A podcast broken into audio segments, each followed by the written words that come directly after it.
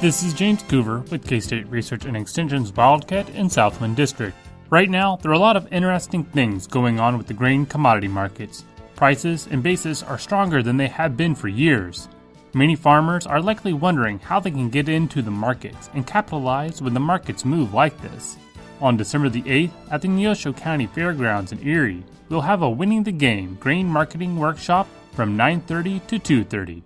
This is going to be an intensive training workshop for producers how to make marketing plans and use marketing tools. While the workshop will be largely focused on corn, what is learned could be used for any crop. To hear more about the current grain markets, here is Dr. Dan O'Brien.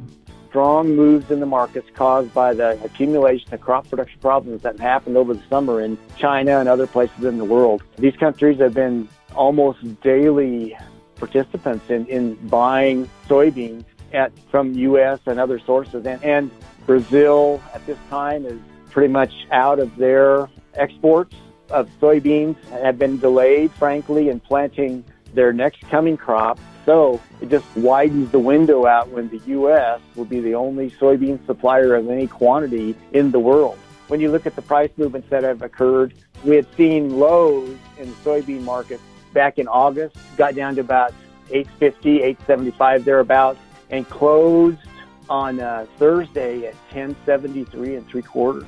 So that's a gain of over two dollars a bushel. Wheat is an odd critter. We have dry conditions in the world. The even bigger issue has to do with prolonged, serious, debilitating drought affecting the establishment of, of the wheat crop over in, in Russia and in parts of Ukraine. And uh, if you look at the at the soil moisture maps uh, internationally, France, Germany, pretty dry. Western Australia, dry.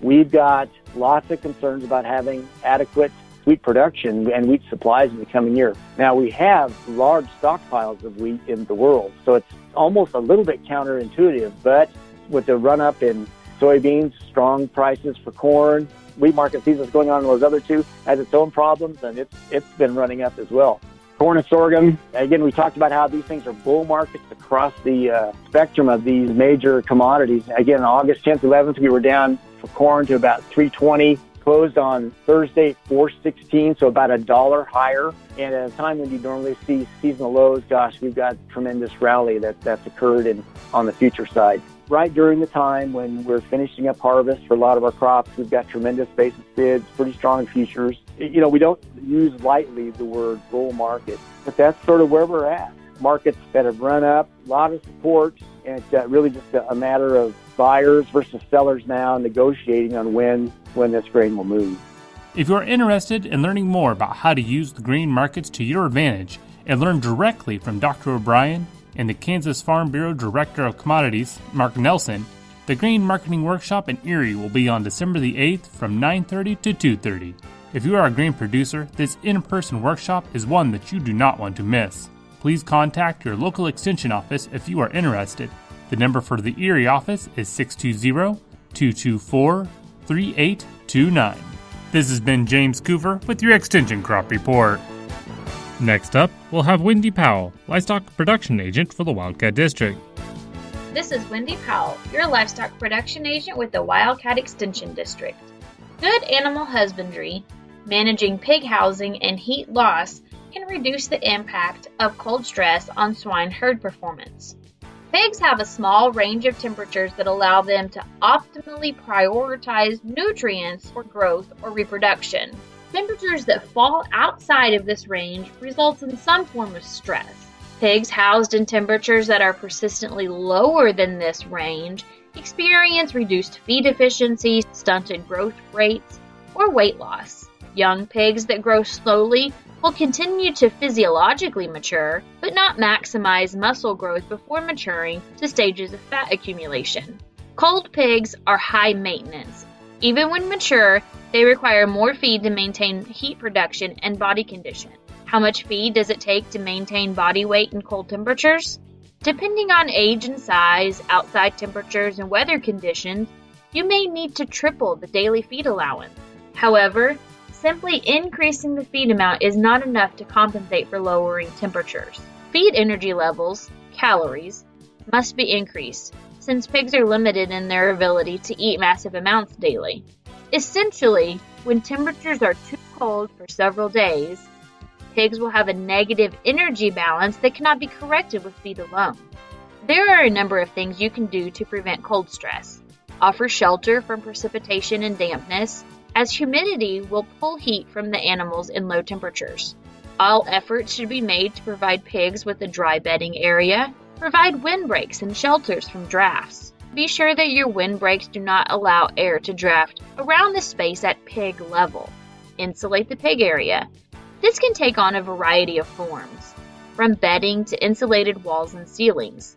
The idea is to capture as much of the pig's heat as possible while still allowing air exchange. Strive to keep ambient temperatures within the thermoneutral zone of the pig for age and body size. For suckling and young growing pigs, this is particularly important as they are very lean at birth and don't develop fat stores until maturity. This lack of fat prevents them from having energy reserves to burn for maintaining body heat.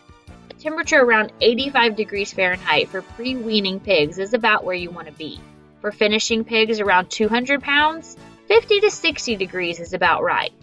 For a sow that is raising a litter, you're looking for a temperature around 55 to 65 degrees. You'll also help yourself by keeping mature pigs in good body condition.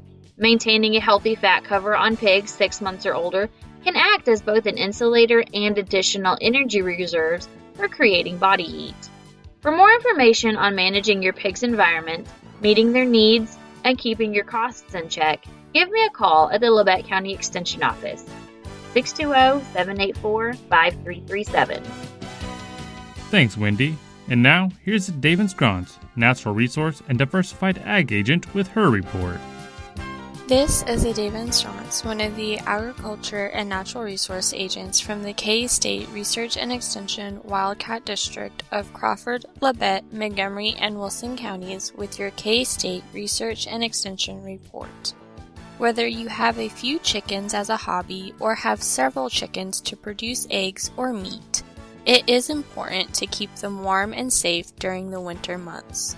While it is not technically winter yet, the nights have started to get colder, and now is a good time to make sure your chicken coop is ready for winter to help ensure your chickens stay warm and healthy.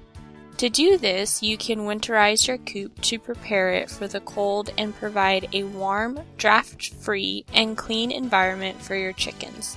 The following is a list of a few things to consider when preparing your chicken coop for winter. Clean the coop. While cleaning the droppings and bedding out of the coop and nest boxes, this is a, also a great time to check the feeders and waterers for cracks. Clean them while you are cleaning the coop or replace them if needed. Inspect the coop. While cleaning the coop, it is a good time to inspect it to make sure it is ready for winter. Check for the following. Make sure the doors, hatches, and any other openings are properly hinged and can be closed tightly and stay closed. Inspect the coop for any signs of leaking water and replace any sections of the roof that are leaking. Check the whole coop for any cracks, holes, or any other areas that could let cold air in.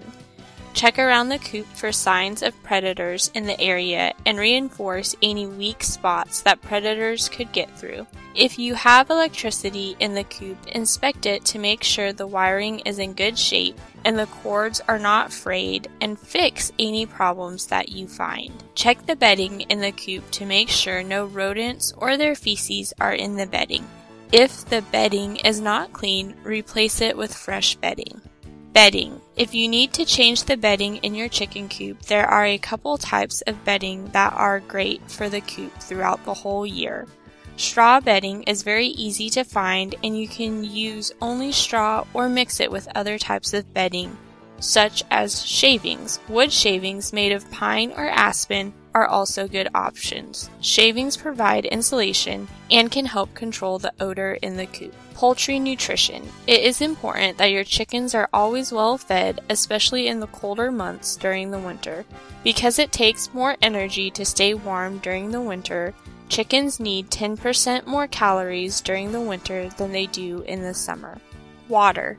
While chickens always need a constant source of fresh water during the winter, When the temperature drops below freezing and the water freezes over, it is important to break the ice so the chickens can drink water or install a water heater, making sure that the wires are out of the chicken's reach and that the wires are not damaged. From the K State Research and Extension Wildcat District, this has been a Dave Strauss with your K State Research and Extension report. Thank you, Adaven. And now, here is Jesse Gilmore with his report. With K State Research and Extension's Wildcat District, this is Jesse Gilmore bringing you this week's Hort Report. Trees are once again our theme for the week, where we will talk about oaks. Oaks belong in the Quercus genus, and there are 500 different species of oaks you can choose for your landscape. Oaks are sorted into one of two broad categories. Red oaks have pointed leaf lobes, and white oaks have rounded leaf lobes. Red oaks will be slightly more common in our region than whites, but both do well here. Knowing what group of oaks your specific tree is in is important for determining what potential diseases could affect it and how long you will need to leach acorns if you decide to eat them. Oaks have several maintenance pointers to keep in mind. Oaks are generally not fussy trees and so will require minimal pruning. However, as they mature, the tree's lowest branches will start failing to put out leaves. This is not a sign of poor health, but rather the tree conserving energy by not growing leaves on branches that will be shaded out by higher branches in the canopy. These branches can be pruned out once these symptoms start showing. Oaks also commonly have lichens growing on the bark at their bases. Lichens are a symbiotic fungus that begins showing up once algae appears on the bark. This usually takes the form of silver flakes and will not harm the tree either. One final thing to keep in mind is the texture and depth of the soil where you want to put an oak. Oaks are one of the few trees that grow their roots outward more than downward. This can lead to complete uprooting in violent storms. Prudent watering during the summer will encourage the roots to dig deeper in search of moisture and nutrients, which leads to a stronger root system and a lower chance of uprooting. Acorns have been foraged as a food source for thousands of years and provide a good source of at home protein and calories. However, they need some prep work before they become palatable. The primary chemical found in the meat of an acorn is tannic acid, the same chemical found in red wine. In general, red oak acorns will have more tannic acid than white oak acorns, and will need to be leached longer in order to make them palatable. Some foragers recommend putting acorns that need to leach into a toilet's basin. With each flush, the water is replaced and more tannic acid filters out. Any acorns you gather that are still attached to their caps were aborted and will not have a full acorn inside. These, as well as any with obvious entry holes from weevil larvae, should be discarded. With the ice storm on Tuesday night, many trees have suffered partial limb breakage. It is important to give these wounds a clean cut to initiate the healing response in the tree. If the wound is not cut back, the tree cannot compartmentalize the wound, and this gives decay a chance to enter the rest of the tree. Wood does not compost easily and should not be included in compost piles. Instead, use it in fire pits, brush piles, or discard it as yard waste. For more information on today's topic, contact your local extension office. I can be reached at 620 724 8233 or at jr637 at ksu.edu. Once again, this has been Jesse Gilmore bringing you this week's Hort Report.